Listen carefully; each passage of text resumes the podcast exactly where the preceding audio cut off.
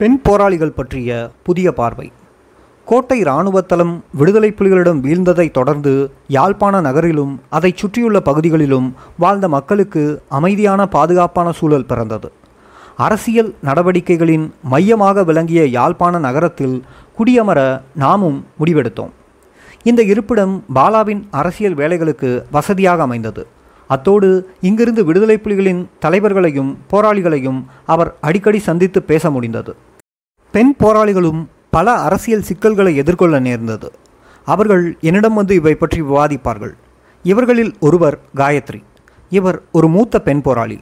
சுதந்திர பறவைகள் என்ற பெண்களுக்கான மாத இதழுக்கு ஆசிரியராக பணிபுரிந்தவர். தனது சஞ்சிகையின் வளர்ச்சிக்காக புதிய கருத்துக்களை தேடி காயத்ரி என்னிடம் அடிக்கடி வருவார். அப்பொழுது பெண்களின் இராணுவ பிரிவுக்கு தளபதியாக பணிபுரிந்தவர் ஜெயந்தி. அரசியல் பிரிவுக்கு பொறுப்பாக இருந்தவர் ஜெயா. இவர்கள் இருவரும் வடமராட்சியைச் சேர்ந்தவர்கள். ஆயிரத்தி தொள்ளாயிரத்தி எண்பத்தி ஐந்தில் தமிழ்நாட்டில் பெண்களுக்காக நடத்தப்பட்ட பயிற்சி பாசறையில் முதலாவது அணியாக பயின்றவர்கள். அடுத்து மூத்த பெண் போராளி தீபா. தீபாவும் ஜெயாவும் ஆரம்பத்தில் சென்னையில் எமது வீட்டில் வசித்து வந்தார்கள். ஜெயந்தி ஜெயா தீபா ஆகிய மூவரும் எமக்கு நெருக்கமானவர்கள். எமது இருப்பிடத்திற்கு அடிக்கடி வருவார்கள். ஜெயந்தி என்னையும் பாலாவையும் தனது பயிற்சி முகாம்களுக்கு அழைத்து விருந்து தருவார். அவ்வேளை ஜெயந்தியின் பொறுப்பில் தென்மாராட்சியிலுள்ள கிளாலியிலும் வடமாராட்சியிலுள்ள பொலிக்கண்டியிலும் இரு பெரும் பயிற்சி பாசறைகள் அமைந்திருந்தன. இங்கு நாம் அடிக்கடி அழைக்கப்பட்டிருக்கிறோம். பாலா என்னோடு இங்கு வரும்பொழுது அன்றைய அரசியல் நிலைமையை விலக்கி பெண் போராளிகளுக்கு வகுப்புகளை நடத்துவார். இப்பொழுது யாழ்ப்பாணத்தில் பெண் போராளிகள் பற்றிய படிமம் அடிப்படையான மாற்றத்தை கண்டிருந்தது. ஆயிரத்தி தொள்ளாயிரத்தி தொண்ணூறில் இந்திய அமைதிப்படை வெளியேறியதை அடுத்து ஆயுதம் தாங்கியபடி கம்பீரமான சீருடை அணிந்து யாழ்ப்பாண வீதி வழியே வலம் வந்த பெண் போராளிகளுக்கும் அதற்கு இரண்டு ஆண்டுகளுக்கு முன்பாக இந்திய இராணுவ படையெடுப்பின் போது சாதாரண உடையுடன் வன்னிக்கு பின்வாங்கிய பெண் போராளிகளுக்கும் மத்தியில் அடிப்படை வேறுபாடு இருக்கத்தான் செய்தது. இப்போதைய பெண் போராளிகள் சிறந்த போர் பயிற்சி பெற்றவர்கள். நிறைய கள அனுபவங்கள் உடையவர்கள். தன்னம்பிக்கை நிறைந்தவர்கள். இவ்வாறான புதிய பெண் போராளிகள் அணி அணியாக காவல் பலம் வருவதைக் கண்டு வியப்படைந்த பொதுமக்கள் சமுதாயத்தில் ஒரு புரட்சிகர மாற்றம் நிகழ்ந்துள்ளதை உணர்ந்தனர். இது சர்ச்சைக்குரிய விவாதத்தையும் எழுப்பியது. பெண் போராளிகளின் லட்சிய பற்றையும் அர்ப்பணிப்புகளையும் தமிழ் மக்கள் போற்றி பாராட்ட தவறவில்லை. ஆயினும் அதேவேளை ஆயுதம் போராட்டம் தமிழ் பெண்களின் படிமத்திலும் பாரம்பரிய பங்குகளிலும் அடிப்படையான மாற்றங்களை ஏற்படுத்தி விடுவது சாத்தியம் என்று மக்கள் அஞ்சினார்கள். மரபுக்கும் மாற்றத்திற்கும் மத்தியில் காலம் காலமாக நடைபெற்று வரும் விவாதம் இது. பெண் போராளிகளை மையமாக கொண்டு இப்பொழுது இந்த சர்ச்சை மீண்டும் தலை தூக்கி இருக்கிறது. நீளமாக முடி வளர்த்து சேலை உடுத்தி அல்லது பாவாடை அணிந்து தலை குனிந்தபடி பணிவடக்கத்துடன் நடந்து செல்லும் பண்டைய தமிழ் இளம் பெண்ணின் படிமத்தோடு பழகிய யாழ்ப்பாணத்து பழமைவாதிகளில் சில பிரிவினருக்கு திருமணமாகாத இளம்பெண் போராளிகள் ஆயுதம் தரித்தபடி சீருடையுடன் வீதிகளில் வலம் வருவது தமிழ் பாரம்பரிய மரபிற்கும் பண்பாட்டிற்கும் ஆபத்தான அச்சுறுத்தலாகவே தென்பட்டது.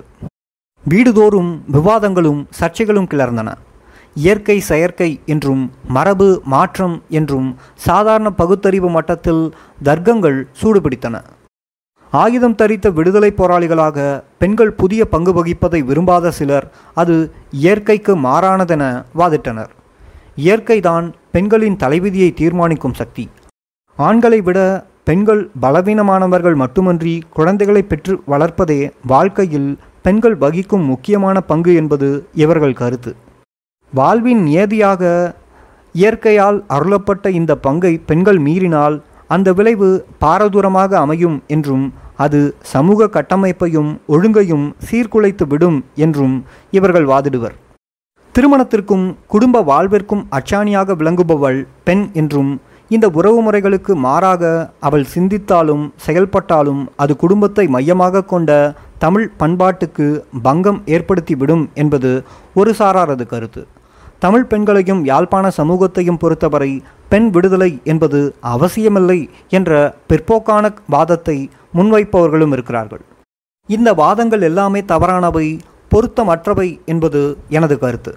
தமிழ் பெண்களுக்கான விடுதலை எவ்வாறு அமைய வேண்டும் என்பதில் தெளிவான பார்வை இல்லாத காரணத்தினாலேயே இத்தவறான கருத்துக்கள் எழுகின்றன. ஆயுத போராட்டத்தில் பெண்கள் பங்கு கொள்வது என்பது தமிழ் சமுதாயத்தில் பெண்களின் வாழ்நிலை சம்பந்தப்படுத்தப்பட்ட மட்டில் ஒரு புரட்சிகரமான மாற்றத்தை குறிக்கின்றது என்பது உண்மை. எனினும் பெண்களின் மீட்சி என்பது ஆயுத போராட்டத்திற்கு பங்கு கொள்வதோடு முடிவதில்லை. மாறாக பரந்த குறிக்கோளை அடையும் நோக்கத்துடனேயே பெண்கள் ஆயுத போராட்டத்திலே குதிக்கிறார்கள். இந்த பரந்த குறிக்கோள் என்ன என்பது பற்றிய விவாதம் ஆரம்ப காலத்தில் யாழ்ப்பாண சமூகத்தில் பெரிதாக எழவில்லை. ஆயுதம் தரித்த பெண்ணின் உருவகம் மட்டுமே முக்கியமாக தென்பட்டது. இதனால் யாழ்ப்பாண சமூகத்தில் ஆயுதம் தரித்த பெண்ணின் வடிவமே பெண் விடுதலையின் குறியீடாக தோற்றமெடுத்தது. இந்த படிமம் பறந்துபட்ட பெண் சமூகத்தினரையும் பொதுமக்களையும் கவர்ந்து விடவில்லை. அத்தோடு பெண் போராளிகள் தமது நீண்ட கருங்கூந்தலை கத்தரித்து விடுவதென மேற்கொண்ட துணிச்சலான தீர்மானம் பெரிய சர்ச்சையை கிளப்பியது. தமது நீண்ட முடியை இரட்டையாக பின்னி சுற்றி வளைத்து கட்டுவது பெண் போராளிகளின் பணியாக இருந்தது. ஆனால் திடீரென குறுக்காக வெட்டிய முடியுடன் பெண் போராளிகள் தென்பட்டபோது அது சமூகத்தில் ஒரு பரபரப்பை ஏற்படுத்தியது. கண்டனங்களும் கிளம்பின. தமிழ் பண்பாட்டிற்கு விரோதமான நடவடிக்கை என பெண் போராளிகள் மீது குற்றம் சுமத்தப்பட்டது. ஆனால் பெண் போராளிகள் இது பற்றி பெரிதும் அலட்டி கொள்ளவில்லை. விரும்பினால் முடியை குறிக்க வெட்டலாம் என்ற இயக்கத்தின் முடிவு பெண் போராளிகள் மத்தியில் அமோக வரவேற்பை பெற்றது. நேரத்தை பிடிக்கும் சிகை அலங்கார மரபிலிருந்து விடுபடுவதற்கு தமக்கு வாய்ப்பு கிடைத்ததை இட்டு அவர்களுக்கு மகிழ்ச்சி. ஆனால் உண்மையில் இந்த முடிவு இராணுவ தேவைக்காக மேற்கொள்ளப்பட்டது.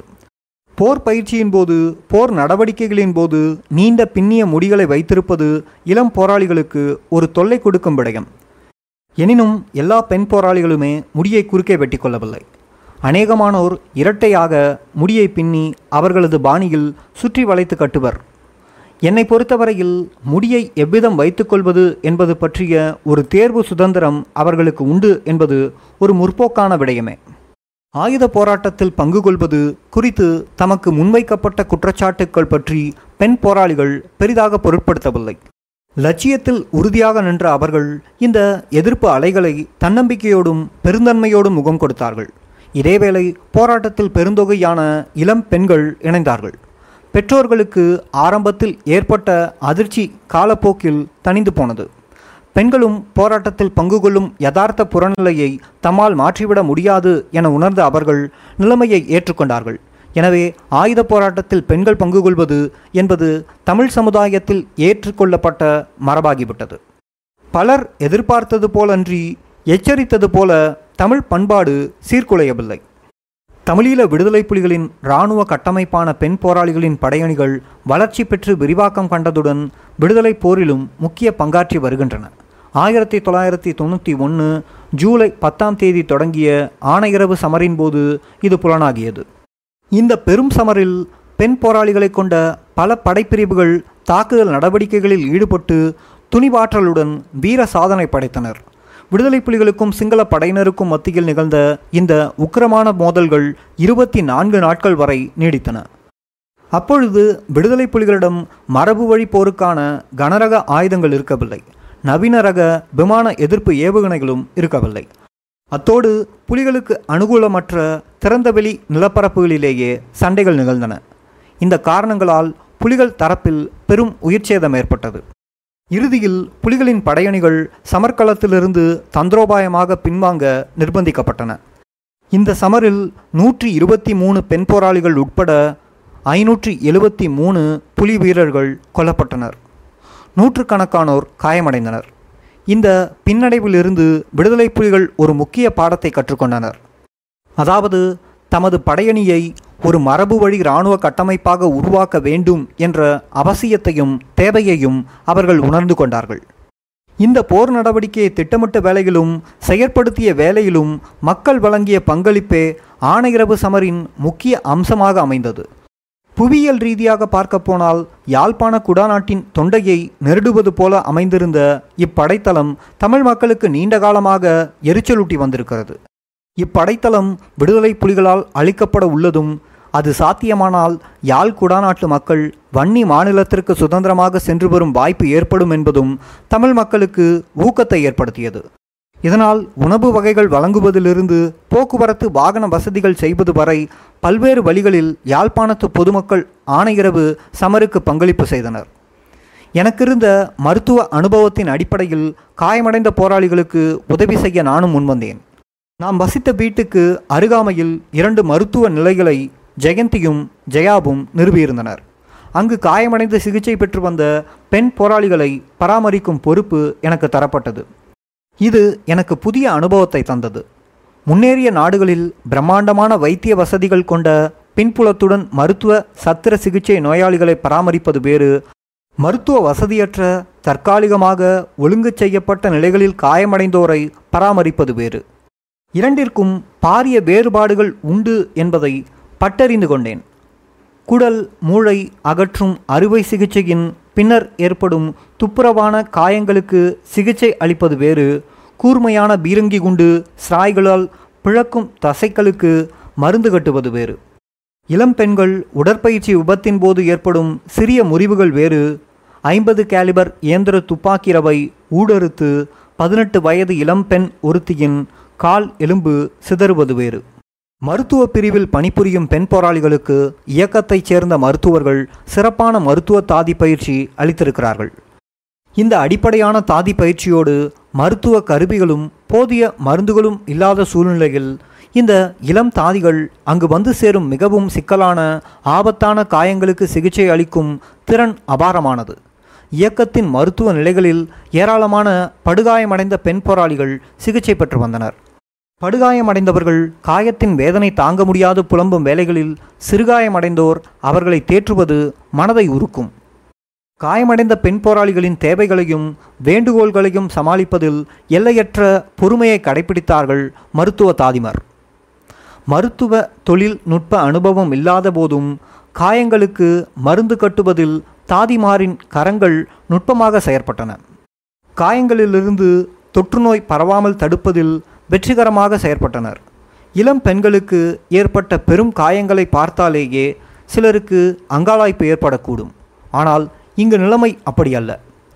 போர் அனுபவத்தினாலோ அல்லது கடும் காயங்களின் வேதனையினாலோ பெண் போராளிகள் மனம் தளர்ந்து போகவில்லை. இவர்களுக்கு பணிபுரிவதில் எனக்கு பெரும் மகிழ்ச்சி. காயங்களின் வேதனைகளையும் சகித்து கொண்டு கேலியும் பகடியுமாக சிரித்து மகிழும் இவர்களின் மகிழ்ச்சியில் நானும் இணைந்து கொள்வேன். உனது காயத்தை ஆண்ட்ரி தொட்டால் போதும் அது குணமாகிவிடும் என்று காயமடைந்த பெண் போராளி சொல்வார்கள். ஆனால் உண்மையில் அப்படியானதொரு அற்புத சக்தி என்னிடம் இருக்கவில்லை. அவர்கள் துரித கதியில் குணமாகி வந்ததற்கு அவர்களது இளமையே காரணம். என்றாலும் எனது பராமரிப்பில் அவர்களுக்கு இருந்த அபார நம்பிக்கை என்னை மகிழ்ச்சியடைய வைத்தது. சுண்டுக்குழியில் பெண்களுக்கான மருத்துவ சிகிச்சை நிலையங்கள் அமைக்கப்பெற்றிருப்பது காலக்கெதியில் யாழ்ப்பாண பொதுமக்களுக்கு தெரிய வந்தது. இளம் பெண் போராளிகள் களத்தில் போராடி காயமடைந்து சிகிச்சை பெற்று வரும் செய்தி மக்கள் மத்தியில் ஆழமான அனுதாபத்தை தோற்றுவித்தது. தமது அக்கறையையும் நன்றியையும் தெரிவிக்க விரும்பிய யாழ்ப்பாண மக்கள் படுக்கைகள் தலையணைகள் சமைத்த உணவுகள் இளநீர் என பல்வேறு பொருட்களை மருத்துவ நிலையங்களுக்கு அனுப்பி வைத்தார்கள். சுண்டுக்குழியில் இயக்கத்தின் தற்காலிக மருத்துவ நிலையங்கள் அமைக்கப் பெற்றுள்ளன என்ற தகவல் ஸ்ரீலங்கா ஆயுத படையினருக்கு தெரிய வந்தது. ஒரு நாள் மதிய நேரம் ஸ்ரீலங்காவின் குண்டுவீழ்ச்சி விமானங்கள் எமது மருத்துவ நிலையங்கள் மீது திடீரென்று தாக்குதல்களை நிகழ்த்தின. நான் திகைத்து போனேன். சிறிது நேரத்திற்கு முன்னர் தான் நான் அங்கிருந்து வீடு திரும்பினேன். காயமடைந்த போராளிகளுக்கு ஏதாவது தேவைகள் இருக்கின்றனதா என்பதை அறியவே நான் அங்கு சென்றேன். மருத்துவ நிலையத்திலிருந்து நான் வீடு திரும்பி ஐந்து நிமிடங்கள் மட்டுமே இருக்கும். ஒரு பிரம்மாண்டமான வெடிச்சத்தம் அதிர்ந்தது. அதன் அதிர்வு அலையால் நான் தரையில் வீசப்பட்டேன். எமது வீடு மீதுதான் குண்டுவீச்சு நடைபெற்றதாக எண்ணினேன். உடனே எழுந்து பதுங்கு குழியை நோக்கி ஓடினேன். வீட்டு கதவை தாண்டியபோது பயங்கர ஓசையுடன் இரண்டாவது குண்டும் வெடித்தது. அதன் அதிர்வு அப்பகுதியை நடுங்கச் செய்தது. குண்டு சிதறல்களும் அவ்விடமெல்லாம் பறந்தது. நான் பதுங்கு குழிக்குள் ஒளிந்தேன். சிறிது நேரம் கழித்து எமது மெய்ப்பாதுகாவலரான போராளிகள் என்னிடம் ஓடி வந்தார்கள். குண்டுவீச்சு விமானங்கள் சென்றுவிட்டதாக சொன்னார்கள். எமது வீட்டுக்கு மிகவும் சமீபமாக விமான தாக்குதல் நிகழ்ந்ததால் நாம் எல்லோருமே பதட்டமடைந்து போனோம். குண்டுகள் எங்கே வீசப்பட்டிருக்கலாம் என்று நாம் அங்காலாய்ந்த போதுதான் எமது மருத்துவ நிலையங்கள் மீது தாக்குதல் நடத்தப்பட்டதாக தகவல் வந்தது. உடனடியாக நான் அங்கு ஓடி சென்றேன். அதிர்ஷ்டவசமாக மருத்துவ நிலையங்களில் இருந்த பெண் போராளிகள் எவருக்குமே உயிர் சேதமோ அன்றி காயமோ ஏற்படவில்லை. ஜெட் விமானங்கள் ஆகாயத்தில் சுற்றியதை அறிந்ததுமே காயமடைந்த போராளிகளும் தாதிமார்களும் பதுங்கு குழிக்குள் சென்று ஒளிந்து கொண்டார்கள். ஆனால் துரதிர்ஷ்டவசமாக வீதியால் அவ்வழியே சென்ற ஒரு அப்பாவி பெண் தலை சிதறி உயிர் நீத்தார். ஆனையிரவு சமரை அடுத்து நாம் வசித்த சுண்டுக்குழி பகுதி அடிக்கடி விமான குண்டுவீச்சுக்கு இழக்காகியது. எமது வீட்டிற்கும் குறிவைக்கப்படலாம் என அச்சுறுத்தல் எழுந்த காரணத்தினால் நாம் சுண்டுக்குழியிலிருந்து இடமாறி கொக்குவில் பகுதியில் ஒதுக்குப்புறமான ஒரு வீட்டில் குடியமர்ந்தோம். யாழ்ப்பாணம் மீதான படையெடுப்பு வரை நாம் அந்த வீட்டிலேயே வசித்து வந்தோம். யாழ்ப்பாணத்தில் புலிகளின் நிர்வாகம். போர்க்கால சூழ்நிலைக்கு ஏற்றவாறு தமது வாழ்க்கையை அமைத்துக்கொண்ட யாழ்ப்பாண மக்கள் இயல்பான செயல்பாடுகளோடு காலத்தை ஓட்டினர். அதே சமயம் விடுதலை புலிகள் இயக்கமும் தனது இராணுவ அரசியல் பிரிவுகளை விரிவாக்கம் செய்வதோடு சிவில் நிர்வாக கட்டமைப்புகளையும் பலப்படுத்தியது. சட்டம் ஒழுங்கை தவிர பல்வேறு அரச நிறுவனங்களையும் செயற்படுத்துவதற்கு புலிகள் அனுமதித்தனர். அரச நிர்வாக கட்டமைப்பான கச்சேரி செயலகம் மற்றும் கல்வி சுகாதாரம் போக்குவரத்து விவசாயம் போன்ற துறை சார்ந்த இலாக்காக்கள் அரச நிதியுதவியுடன் செயற்பட்டு வந்தன. மத்திய அரச நிறுவனங்களின் செயல்பாடுகளை மேற்பார்வை செய்து கண்காணிக்கும் நோக்குடனேயே ஒரு நிழல் நிர்வாகத்தையும் விடுதலை புலிகள் நிறுவியிருந்தனர். இந்த நிழல் நிர்வாக கட்டமைப்பை செயற்படுத்த அனுபவமும் ஆற்றலும் மிக்க பொதுமக்களையும் புலிகள் வேலைக்கு அமர்த்தினர். திரு தமிழேந்தியின் தலைமையின் கீழ் நிதி பிரிவு செயற்பட்டது. இப்பிரிவில் குடிமக்களான அனுபவம் பெற்ற கணக்காளர்களும் பணிபுரிந்தனர். ஒரு சிறப்பான வரி அளவீடு முறையும் அறிமுகப்படுத்தப்பட்டது.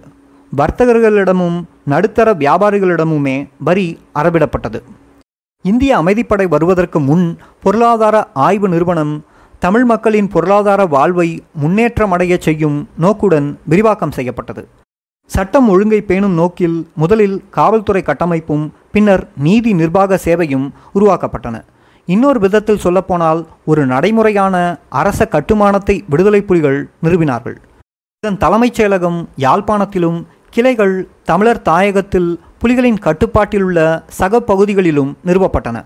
திரு. பிரபாகரன் குறிப்பாக வடமாகாணத்தில் தனது நிர்வாக கட்டமைப்பை பலப்படுத்தி வந்த வேளையில் கிழக்கில் திரு. பிரேமதாசா தனது ஆயுத படைகளை கட்டவிழ்த்து விட்டார். சிங்கள ஆயுதப்படைகள் கிழக்கு மாகாண கரையோர பகுதியில் புலிகளின் கட்டுப்பாட்டின் கீழ் இருந்த பட்டினங்கள் நகரங்களை கைப்பற்ற புலிப்படை போராளிகள் காட்டுப்புறங்களுக்கு பின்வாங்கினர். நாம் யாழ்ப்பாணத்திலிருந்து திரும்பிய வேளையில் இயக்கத்தின் அரசியல் அமைப்பான விடுதலை புலிகள் மக்கள் முன்னணி யாழ்ப்பாண கோண்டாவில் பகுதியில் தலைமைச் செயலகத்தை நிறுவி செயற்பட்டு வந்தது. யாழ்ப்பாண குடாநாடு அடங்கிலும் மக்கள் முன்னணியின் கிளைகள் நிறுவப்பட்டன. சட்டம் ஒழுங்கு நிதிப்பிரிவு தவிர்த்த ஏனைய சிவில் நிர்வாக கட்டமைப்புகள் மக்கள் முன்னணியின் கட்டுப்பாட்டின் கீழேயே இயங்கின. மக்கள் முன்னணியிலும் மற்றும் சிவில் நிர்வாக சேவைகளிலும் பொதுசன ஊழியர்கள் இணைத்து கொள்ளப்பட்டதால் விடுதலை புலிகள் இயக்கம் ஒரு மக்கள் இயக்கம் என்ற வகையில் நற்பெயர் ஈட்டியது. ஆனால் காலப்போக்கில் யாழ்ப்பாணத்தில் நடைபெற்ற புலிகளின் நிர்வாகம் விமர்சனத்துக்கு இலக்காகியது.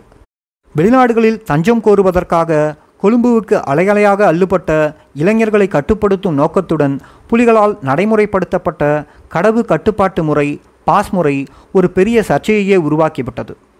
தமிழ் இளம் சமூகத்தினர் பெருந்தொகையில் தமிழர் தாயகத்தை விட்டு வெளியேறுவதன் விளைவாக தமிழ் சமூக கட்டமைப்பு சிதையக்கூடுமென புலிகள் அஞ்சினார்கள்.